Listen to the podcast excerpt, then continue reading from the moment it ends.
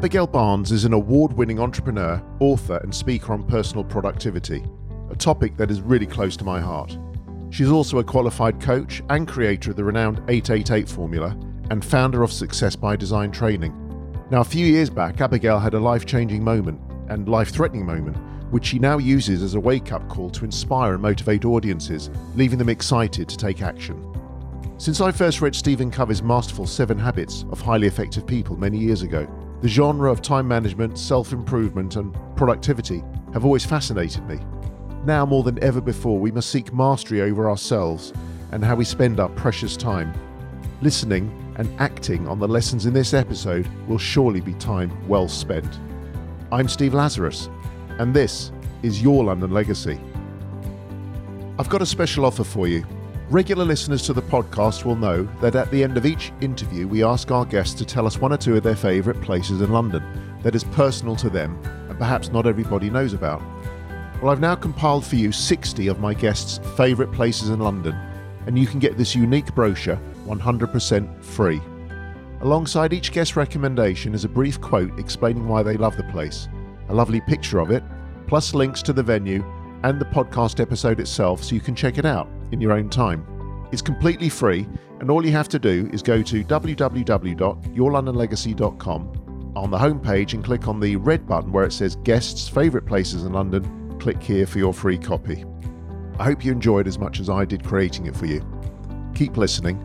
Best wishes and keep safe. Steve.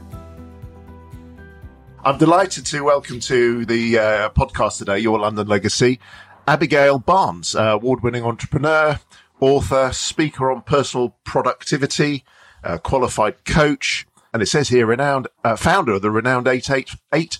Uh, did I put enough eights in there? Three eights, 888 formula and success by design training.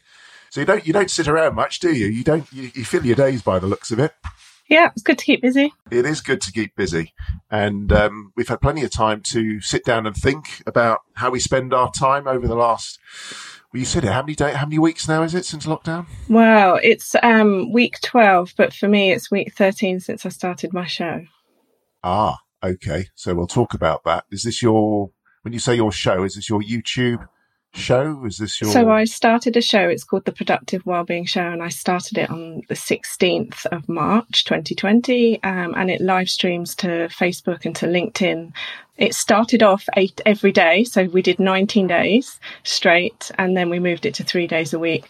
And we've just kind of responded to what's happened with the coronavirus global pandemic and how one day we were flying around the world and the next day the world was in lockdown. And then now it's in a slow unlock. So I don't know if it's better now or worse. It seems more more uncertainty now and more grey areas and ambiguity about what we can and can't do than than when we started. It's all very weird. I think this is an interesting thing about life. Um, I had a speaker on the show, and it's something that I've sort of been aware of myself and with my story, which we're going to touch on a little bit later. But life is an evolution it always evolves every single day. It's never going to be the same. And um, you don't want to be the person that you were when you were a teenager. Um, perhaps you're happy with the person that you are now, but you would like the energy of the teenager. So then it's really about working out okay, well, what is it that I want my life to look like? And who do I want to be? And who do I need to be? And what do I need to do? What, what do I change in my diet, my, um, my sleep, my health, my everything? Life does change every single minute of every day, and every day is a fresh start, isn't it? It's it's um, quite remarkable. Uh, and what you do are all the things that I, I, I love and am fascinated by in terms of time management, productivity, self improvement, well being, I suppose mental health, everything. And I suppose the first I, have always been fascinated by it, but I'm I'm thinking back now, literally thinking on as we're talking, and the first time I ever really understood that I had a fascination for the genre, I suppose, the genre of self help and self improvement was when I picked up a book by Stephen Covey. You're probably familiar with it. The, I think Seven Habits of Highly Effective People. And at the time, I was working for um, a corporate, fairly significant corporate company in this country dealing with property, as I still do now, but now I'm self employed. I have my own business. Those days I was working for a company. And I picked up this book. We're sitting around a pool in Cornwall having a summer holiday with family and kids, and I'm reading this book, Stephen Covey, Seven Habits of Highly Effective People. And there was one phrase in there that's always stuck in, in my mind. I don't know, the, I'm sort of paraphrasing it, but it was along the lines of having your ladder up against the wrong wall. And it's always, always been in the back of my mind. And I sat back, I remember sitting back thinking, what the hell am I doing with, you know, with my life, with my career, with where I'm going, with where I want to be? And ever since then, I've been a, a voracious reader of all things to do with self improvement and productivity. Not in, not in a woo woo sort of way, but just always wanting to learn and, and, and improve incrementally. So when a speaker and an expert like yourself, well, I say an expert, an expert in the, the university of life as much as anything else, appeared on my radar, I thought you got to you got to get on the podcast. So um, it's fantastic. It's fantastic to have you here, and tell us a little bit about your story because it is an amazing story. And looking at you now, looking vibrant and healthy and smiley. You just wouldn't have imagined that uh, a few years back you, you were in a, a pretty dark spot, I guess. Yeah. And I would say your life is an evolution. So I was in stages of darkness from you know childhood to, to today. I would say, and it sort of transpired that I'd always wanted to run my own business, Steve, but I just didn't know how to do it. And in the days when I was sort of looking at it, it was very much do an education, get a qualification, go and work in the city, and, and have a good job, and and and fit in and be a good girl. So um, I had sort of spent my life doing my degree, um, working in the city, doing a job, being good at it, not really enjoying it, getting made redundant, trying to start a business, not really knowing what to do, going back and um, getting another job, getting good at it, not really knowing what to do, getting made redundant, going back, like trying to start a business, going. So, for sort of 10 years, I had this whole kind of, I'm to, I'm to do it, I'm to do it, I'm really to do it. And then it just never happened until one day the 25th of February 2012 I went on a work business trip and I had sort of always thought that once I go on this work business trip that's it I'll have made it for reasons we can discuss uh, sort of later as to why being on a work business trip was something that I associated with success. So I'm on this work business trip and I arrive in Boston. And uh, 24 hours after I arrive, I find myself being woken up by a doctor in the hospital being told that I'd had a stroke. So I'm 32, and these kinds of things don't happen to healthy 32 year olds who have no history of this, who, you know, run 26 miles a week, eat pretty well, probably had, you know, been eating and drinking a bit too much uh, good food, good wine, um, as we do.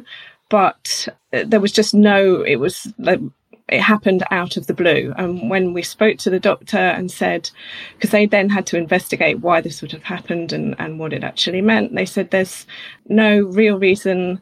Well, there's a medical reason why this happened, but it, the chances of this happening are like one in a million. And so, obviously, sort of that was eight years ago now. Do you have any recollection of? I mean, you say you woke up, woke up in hospital. Do you have any recollection of the moment that you actually had the stroke. Yes, 100%. I mean, obviously, this is, I, am paraphrasing a, a, long story into kind of short snippets, and um, I have talked about it before in the past in many other places. So if people are interested, they can go listen to. But for the benefit of your audience today, yes, um, I felt every single minute of it. I hit death's door. I thought I was going to die. I begged the universe, creator, God, source of all that is, uh, for a second chance. And they said, "Hold on a minute, we'll work out. We'll we'll work it. We'll come back to you." so I basically was in a kind of spiritual limbo, if you like, for about 18 hours while they were deciding should should I have a second chance or should I not? Was that it? Had I had I done had I done it? Had I tried it? And I just sort of was laying there while I'm in the hospital and they're trying to diagnose, etc., etc., slipping in and out of consciousness, just begging, begging, begging. I'm sorry, please give me another chance. Is it when you say begging, begging, begging? Is this like one of these near death near death experiences that you often hear with with a, with, a, with a bright light and you're above yourself? No, so there was no there was no bright light. This was not like a glamorous near death experience. All my friends and family were lined up. You know, we love you. Please don't go. There was none of that. It literally was. I'm in my friend's parents' guest bedroom. I hit death's door and I thought, that's it. I'm going to die. And I said, is this it? am, am I going to die? And they said, no, we're not ready for you yet. So I say, oh, well, I, I don't want to die. And they say, okay, we'll get back to you. So this is kind of all in the spiritual, weirdy, woo woo sort of side of it. So you are you actually uh, unconscious at this this stage, to all intents and purposes? I'm not unconscious, but I would say at this point in time, if um, you've ever spoken to anyone who's had a stroke, my body started to shut down because my brain basically was being flooded with blood because I'd had a blood clot had come loose and it had sort of started pumping my brain full of blood. And this is why people have disabilities as a result. And this is why people have, you know, different degrees of brain damage. Every stroke is different. It, it can affect different parts of brains and it's also affected by how quickly you can be treated medically. Fortunately, I was staying at my friend's parents' house at the time and her mother had called an ambulance. So, literally, as I'm hitting death's door, falling on the bed, unable to breathe, thinking I'm drowning in my own lungs, like I've lost now control of my whole body, I'm in total paralysis. The um, the ambulance come crashing into the room and they're like, "Oh, Abby, Abby, are you drunk? Are you on drugs? Can you get up?" And at this point, I'm just like in my own head, like, "Please, just do something." Anyway, they, they literally kind of drag me out of the house, get me to the hospital. First hospital don't really know what's wrong with me. Fortunately, my friend's dad negotiated that they take me to the second hospital, which is um, Boston, Massachusetts General Hospital, which is known to be the best place to be for brain injuries. So if you ever want to sort of, if you ever get have a stroke, that's yeah, have a stroke, to... make sure it's in Boston. So then obviously they do the MRI scan there, which shows up what had happened and that was sort of me being woken up the following day because it it started at eight o'clock on the Saturday morning, and it was probably eight o'clock the following day when this doctor is waking me up and saying, "Hello, madam, you've had a stroke. We need to take you to in intensive care." And I say, "Can I go to work on Monday?" and the doctor is like, no, you're going to be here for at least a week while we work out what's wrong with you and this was just sort of how much I was in a different world of the career, the job, what would people think? I'd be told off. I'd get in trouble for for being ill, for being sick, etc., etc. So it was all a big wake up call. Literally, like, oh my god, my boss is going to kill me because I haven't died. Was all I could think because illness is weakness, or that's how it was seen in the city in those days. So you thought you, you thought you weren't ill enough. I, I thought if you're not dead, there's no excuse. Like you, there's no excuse for you not to come into work. It was very, and in some ways, this was kind of how I was raised. Like if you're sick, like is it? Are you really, really sick? Go to school. Are you really sick? or yeah. So you know, interesting. So how long were you in in hospital for? So I was there for five days in uh, what I'm told was sort of the luxury ward, because obviously I'm in the US, it's a private hospital and I have medical insurance.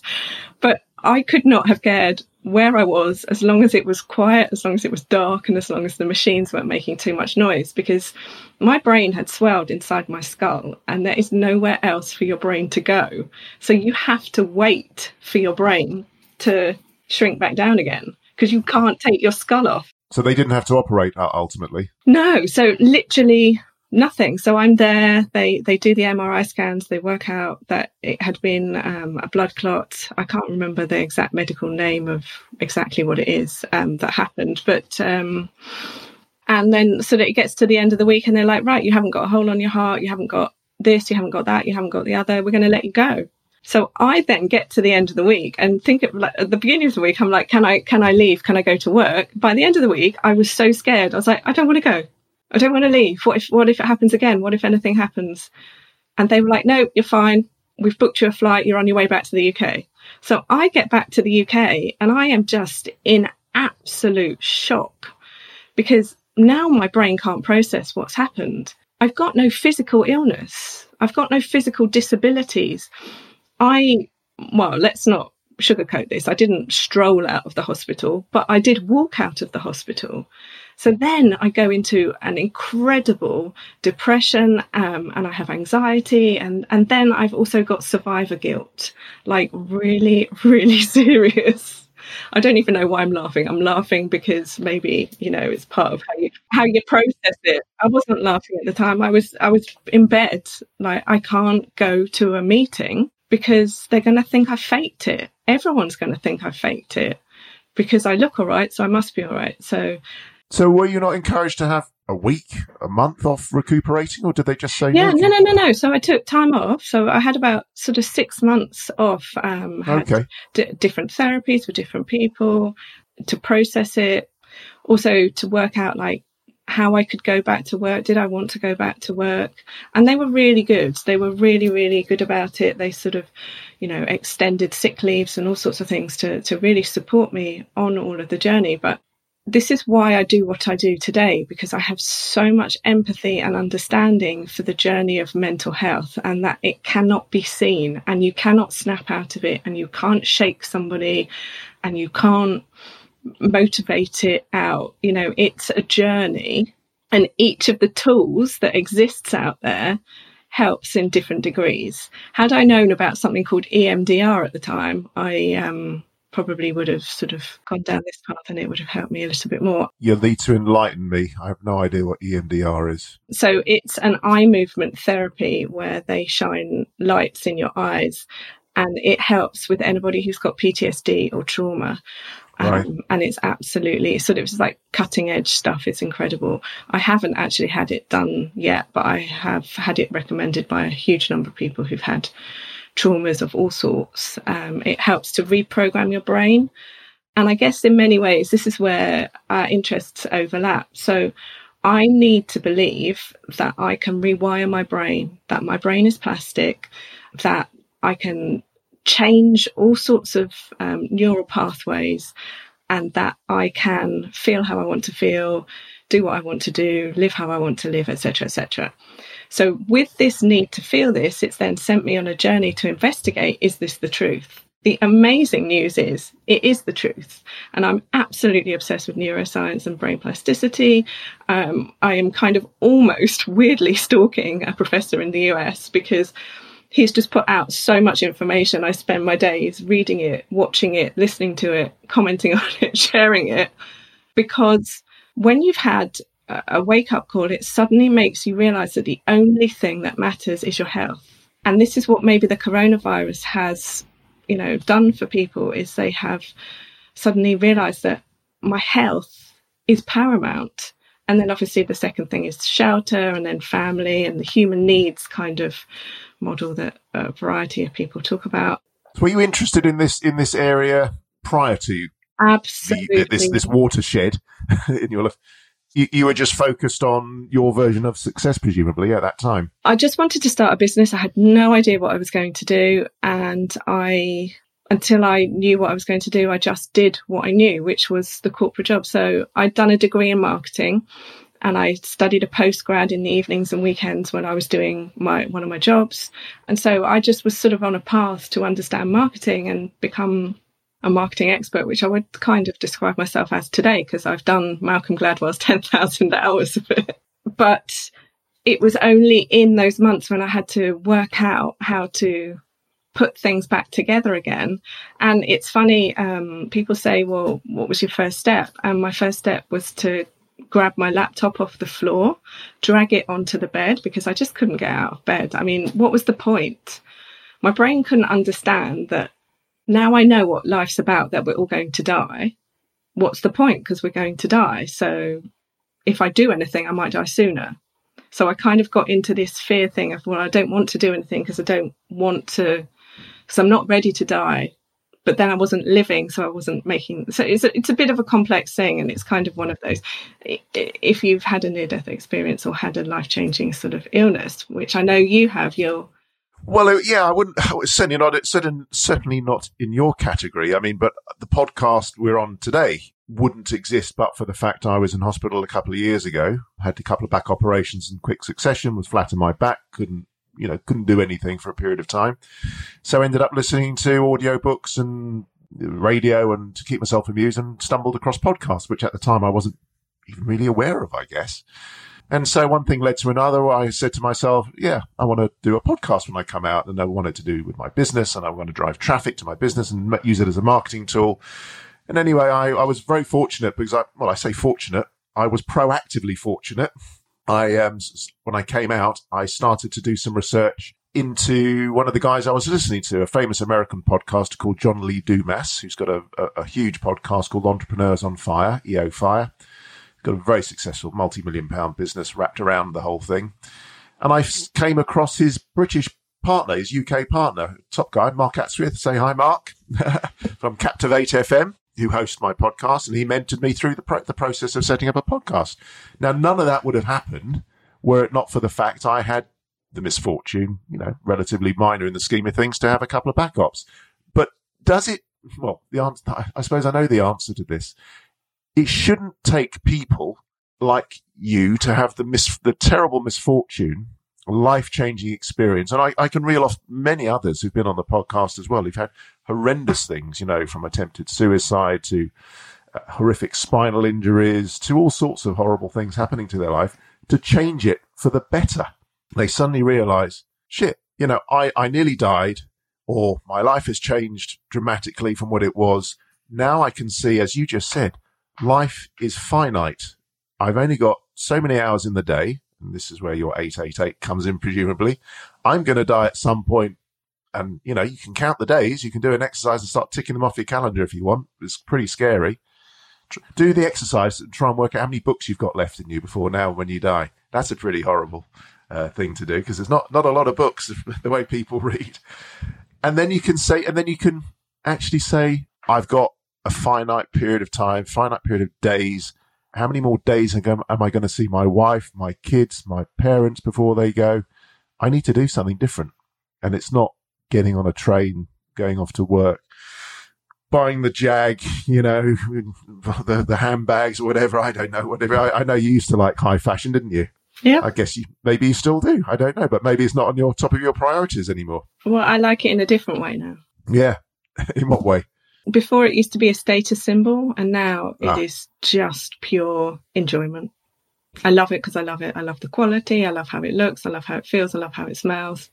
So before it used to be look at me, and now it's I look at it. So that's being in the moment, isn't it? Really, that's enjoying the present which yeah is changing the way you look at things and the things you look at change my one of my foundational mentors wayne dyer used to say let's take a very quick break just to remind you if you love the show and would like to get involved grab some cool stuff get shout outs on the show have us create your very own london legacy show or even meet up with us in london for a coffee or something stronger just head over to www.patreon.com forward slash your london legacy Okay, let's carry on with the show. So, uh, tell us a bit about what you're what you're doing now and some of the programs you're involved with and your thoughts. Tell us about your thoughts on time because time time is a really really weird thing, and it's changed beyond all for a lot of people. I would guess it's changed beyond all recognition. Our perception of time since lockdown, because before we're running around all over the place with our days, getting up and going off to work and coming back and having dinner and going to bed, and then all of a sudden stop that has completely stopped for the last, you know, so many weeks. How has that affected you personally, and how has it affected the people you coach and mentor and speak to on a daily basis? So, just to tie that all into sort of my rock bottom moment, if you like. So, I drag the laptop onto my bed. I open the laptop and I find YouTube. Now, this was eight years ago. People are going to be like, what?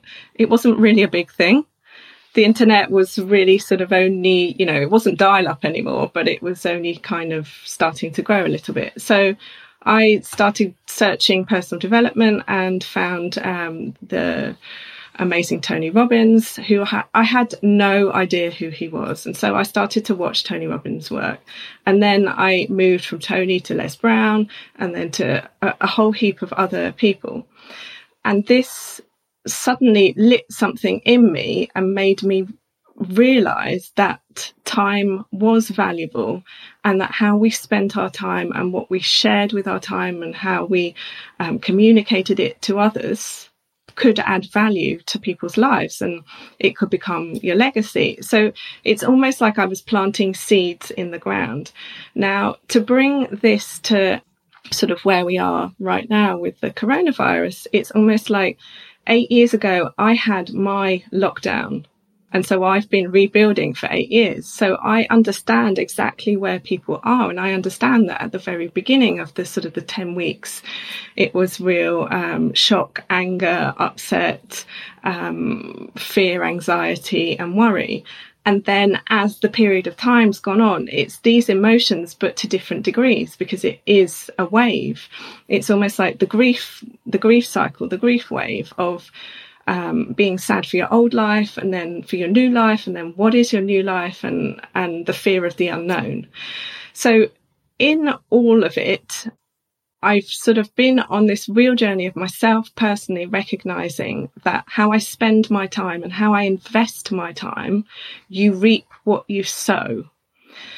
And so it, it is really about sort of taking time out, enough time out to dream, if you like, about what you want your life to look like based on who you are right now um, and, and what you'd like to do and what you'd like to achieve. I mean, you have no idea what that's going to feel like because you've never been there, but it's just, it's just in you. You saw somebody else with it and you want to do it. So you're dreaming, and then it's a case of what do I need to do with my time in order to achieve that? So the 888 formula helps people to recognize there are 24 hours in the day and it is divided by three pillars. And there's two pillars that sandwich in the most important pillar, if you like. The first pillar is sleep or rest. We all need to sleep or rest between six to nine hours a day. So let's call that eight. And then society says that we need to work. So they say eight, an eight hour day. So let's call that eight. So then if you're only good at maths, eight plus eight minus 24 leaves you the eight left. So that eight in the middle is your life. So I will sit down with somebody uh, who says, I don't have enough time, I'm overwhelmed, I feel, you know, dis- disconnected from my life, etc., etc. And we will use the formula to help them recognize which part of the eights is leaking, if you like, their uh, their joy, their happiness, and which, which what things are they doing that are, are, not contributing to their life? Why are they doing it? Is it a habit? Is it a belief? Because a lot of the things that we do on a daily basis come from what people told us, how society is living their life. So we go to an office, we do a job, we commute. So then the interesting question is, where does my commute go? I say in the middle eight they're like, no, but commute's work. I commute for work. I said, no, your eight hour work is your eight. Well, I don't, I don't want that commute to come out. Then I'm like, now we're having an interesting conversation. Do you want to work from home? Do you want to change your job? Do you want to move to a different place? Do you want to work for an organization that allows more flexibility? So the 888 formula allows me to have conversations with people to help them get into the possibility helicopter and see that their life could be different, their business could be different, their relationships or lack of could be different when they change where they're allocating their time. Like Netflix and chill is kind of cool, but if you don't have a relationship, maybe you want to switch your box sets up for going out and meeting people. Obviously, not really right now. But this 888 idea, you say eight for sleep, eight for work, eight for your life we call that activities yeah. Activity but the whole the whole 24 hours each of those three pillars is is your life. Yeah. And the, the eight the eight hours work is a crucial part of your life. So presumably you've still got to be happy with that with that part and not isolate that. It's got to be integrated into the whole hasn't it? Yeah and that's why we see it as a whole because otherwise if we if i just did time management training for for people in work which i did at the beginning but I started to recognize that things weren't working for them. Why aren't they working for them? Because they're tired. Why are they tired? Because they're not getting enough sleep. Why are they not getting enough sleep? Because they're going home and they're doing their admin, their personal admin at one o'clock in the morning. Why are they doing that at one o'clock in the morning? Because they're cleaning the house before. Why are they cleaning the house? Get a cleaner. So it literally everything is connected. And when you understand you have 24 hours every day, how you allocate that 24 hours is your choice. If you want the life of I don't know, Beyonce, Richard Branson, Elon Musk, J.K. Rowling, um, Oprah Winfrey, any of these people, you have to look at what they have done with their time and how they manage and allocate their time. And yes, you know, they all have assistants and helpers and support now and staff, but they didn't at the beginning. So what can you do and incrementally change it one percentage at a time on the journey, but be committed to to take control of your life, of your time, and say, okay, this is my life, this is my time. I'm not a victim. Nobody's stealing it. I have enough time. And change that belief. I have enough time. How many people do you hear that say, I don't have enough time? And the irony is during lockdown, during lockdown, I don't have enough time. And it's like, you've had, you have more time than you've ever had before. Well, now I have to homeschool the kids. Okay. Well, let's explore that. What does homeschooling during lockdown look like? How diligent do you need to be? Why do you want to be like, and everything is a conversation. I think people are, and I don't mean this in a derogatory way, people are lazy with their use of time. It's taken me a, a, long time to come to a realization that the more structured my day is, the more free time I have to do the things I, you know, I want to do, like chill and walk and the, the free time, as it were. And one of the things I found, and I've done it certainly fairly religiously through lockdown and for quite a while before, is get up earlier than I, I need to get up to do things in the morning. I have what I call my morning routine to do certain things, which could be some exercise, some journaling, some, I do some meditation, some transcendental meditation, you know, my breakfast, all sorts of things. And by the time I've done that and I'm ready for the day, I know I've, I've had a good couple of hours before my day's even started. And then during the day, try and lock down a podcast, for example. So an hour for preparation, an hour for the podcast. Then I try and set times for certain, you know, meetings or calls or certain tasks I want to do. And if I don't do them, well, I'll maybe scrap it off and I'll forward it to the next day. So it's, it's about, for me, it's about self discipline. But this time of lockdown, that is a skill in itself because I'm, what concerns me is people have all this time now and they say they still haven't got enough time to do the things they want to do, but they haven't got the skill set to understand what it is they need to do to, to break down their, their days into useful chunks of time to do the things they want to do. That itself is a discipline. And that, that is something I know you teach and you, because you, you, you audit people's days, don't you? into into you, you break them down into detail. Yeah, we've got the time audits, which is the first step, and that must be really scary for people. They must think, "Oh shit, where, where, where's that day gone? What am I doing with my life?"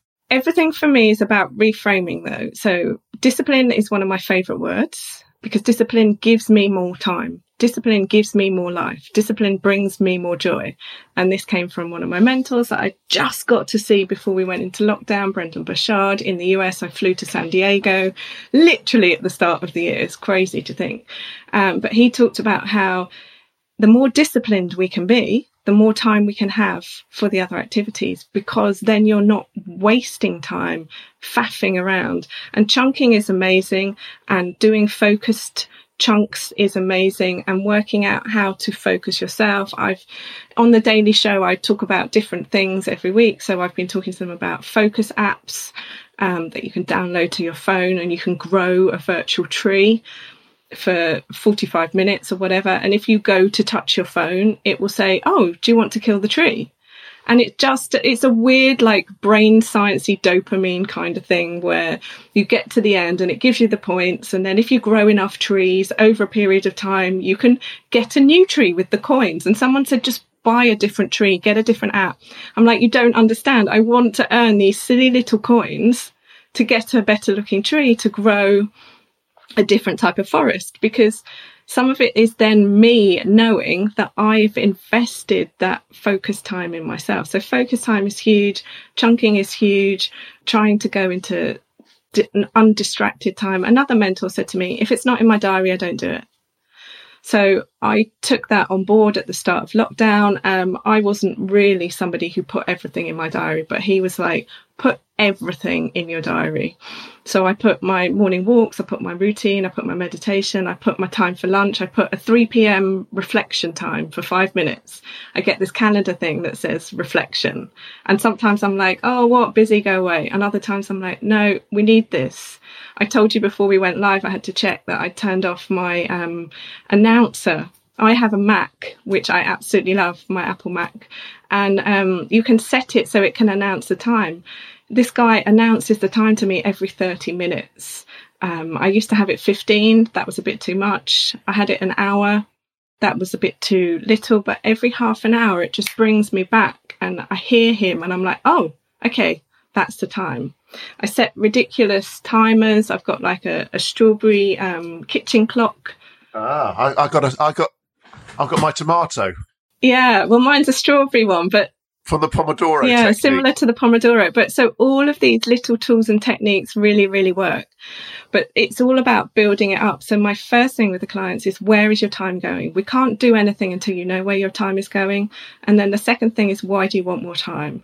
Because I could teach you anything. You've read the books, you've done the courses, you actually freaking know what to do, but you're not doing it. So why aren't you doing it? Because you don't care because you haven't got enough incentive, you haven't got a purpose to do it.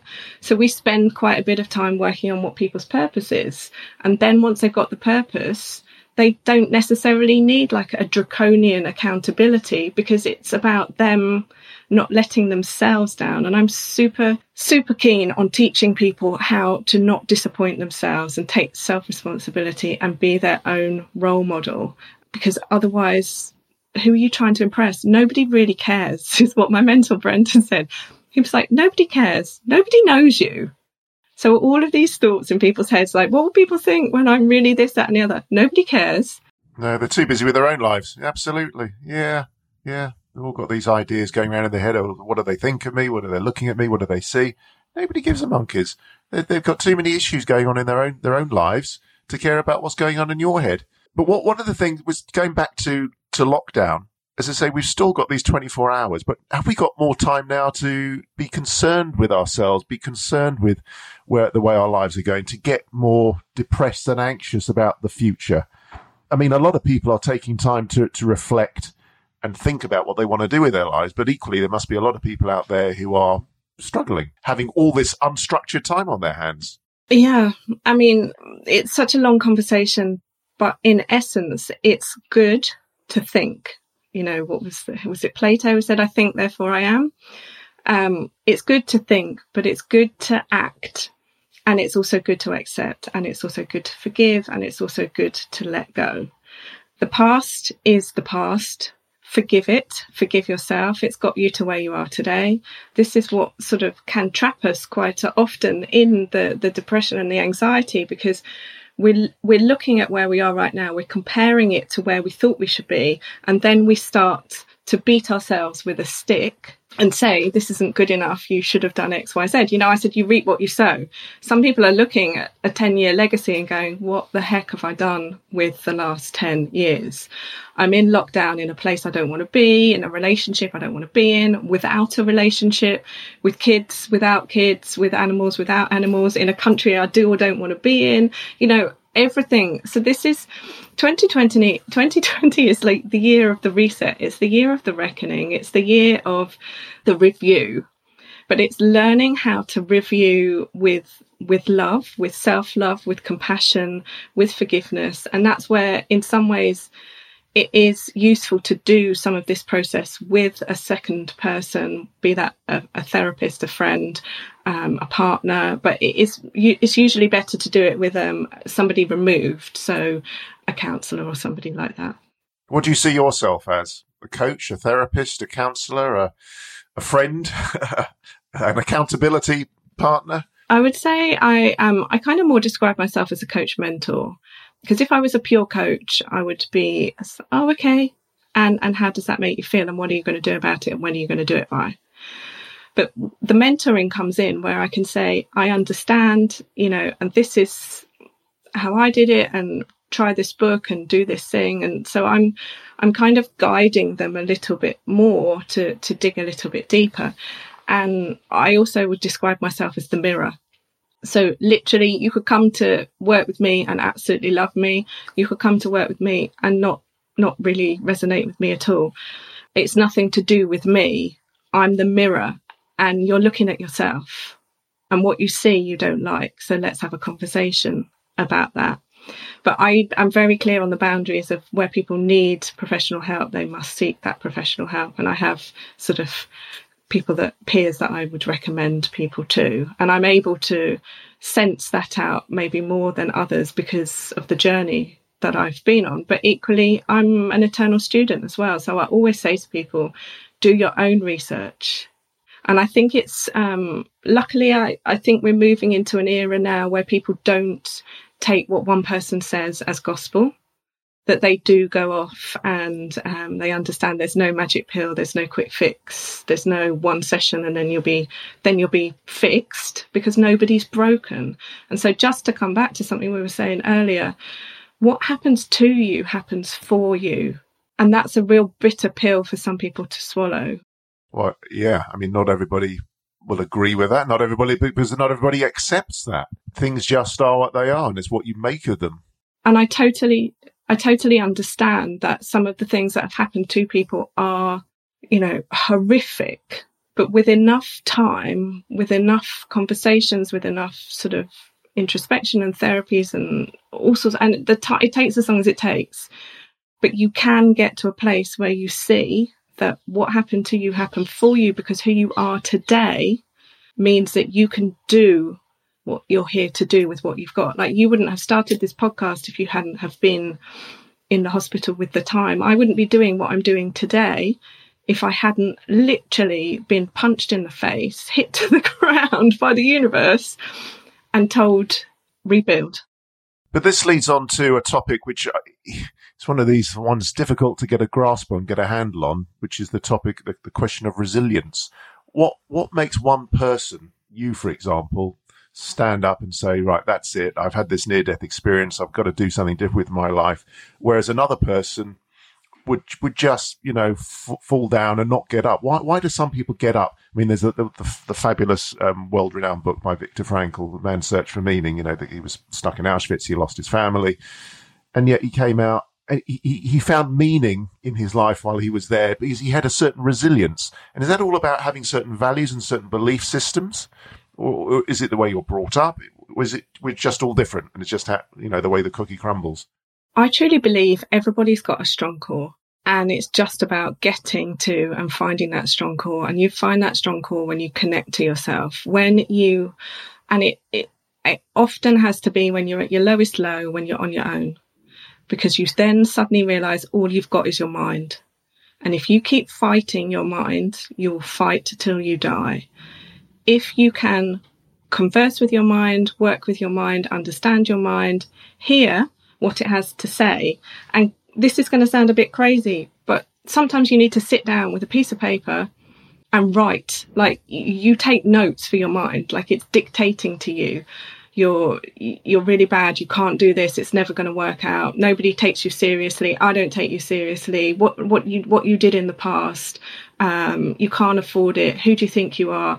Like write it all down and then take a step back and go oh wow i'm sorry you feel that way and so it's becoming the observer and knowing that i am not my thoughts and this is where we start to sort of go down more the spiritual path um, and I never thought at the start of all this, Steve, that I was going to go on a spiritual journey. I mean, one of my um, big inspirations is Brene Brown, and she did her TEDx talk about seven or eight years ago now. And it's funny because what she talks about now is so mainstream. What this professor is talking about now is so mainstream.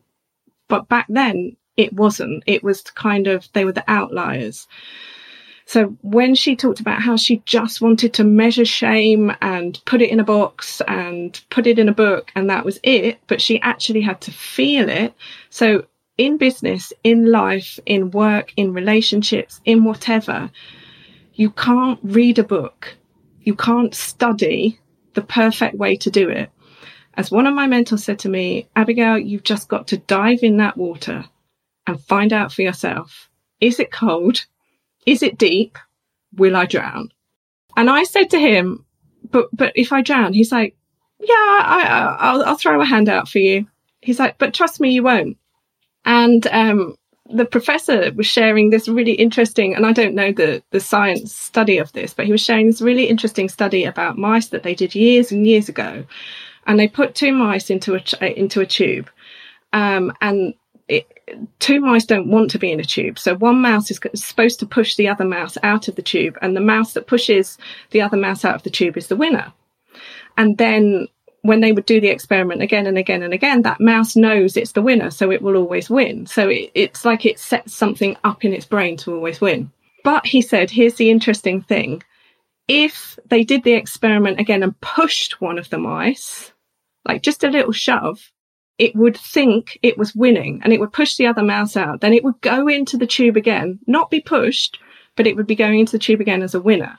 So this really gave me hope that we can actually program our brain and that mentors can have an impact on us, coaches, um, you know, all, all sorts of people that you work with who, somebody who says, Oh, I can see something in you, that can be enough.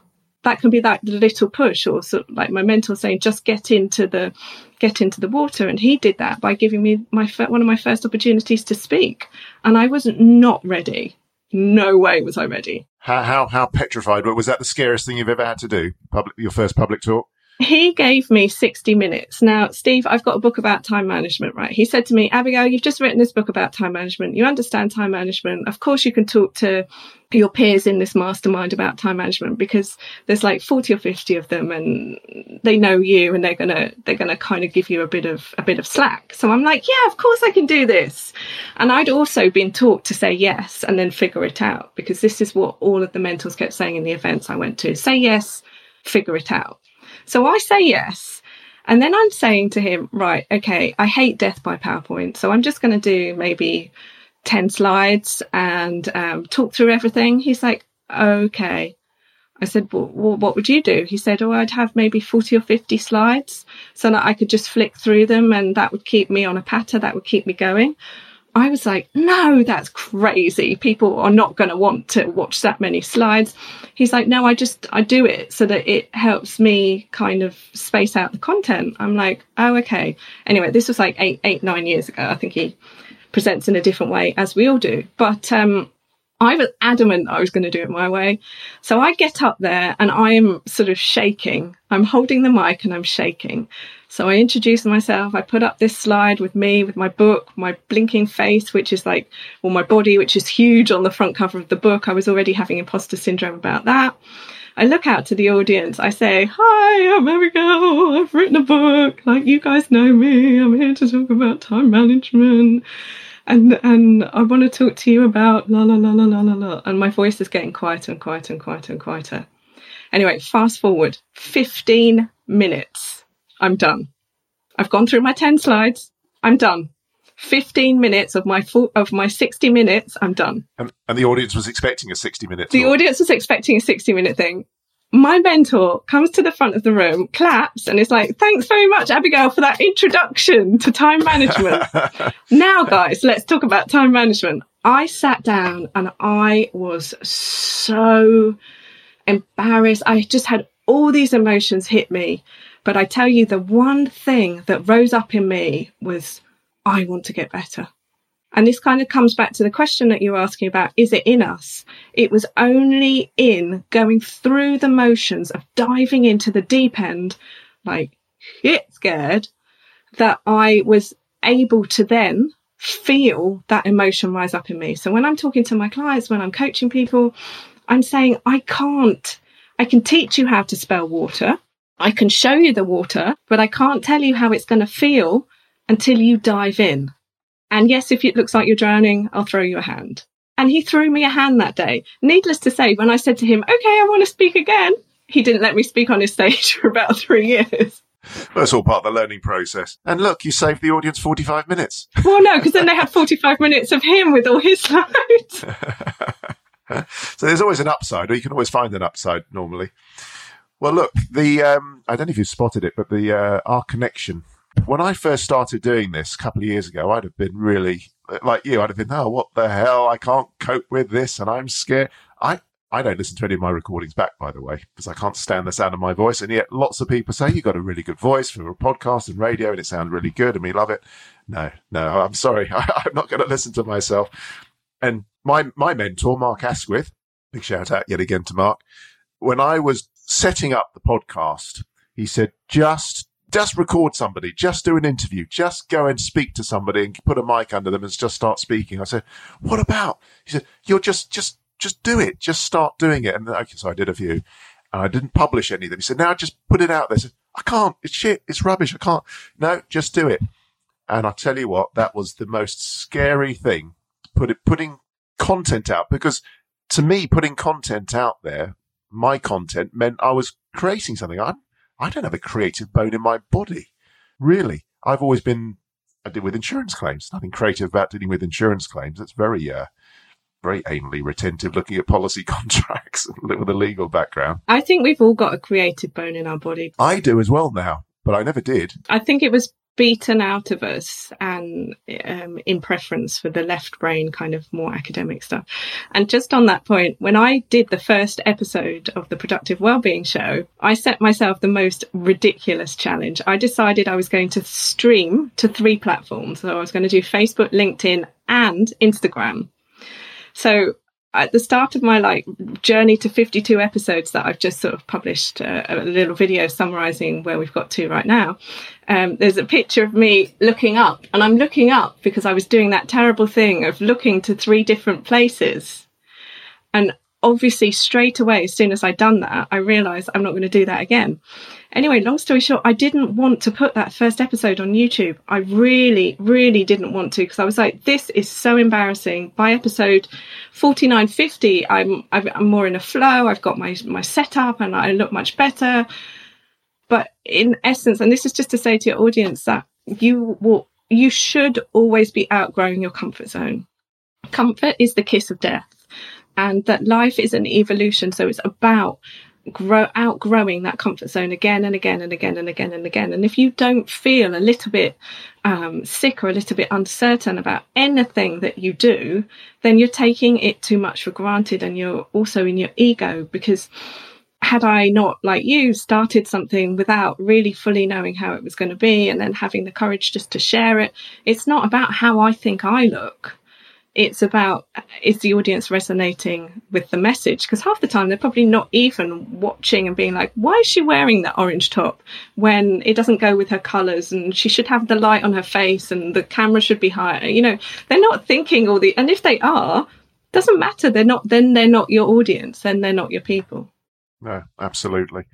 Well look it's been uh gone an hour full hour now. So uh, where, where where does time go when you're having fun eh that's another that's another weird conundrum about time. How quickly it goes uh, when you're having fun, and how slowly it goes when you're bored and not fulfilled.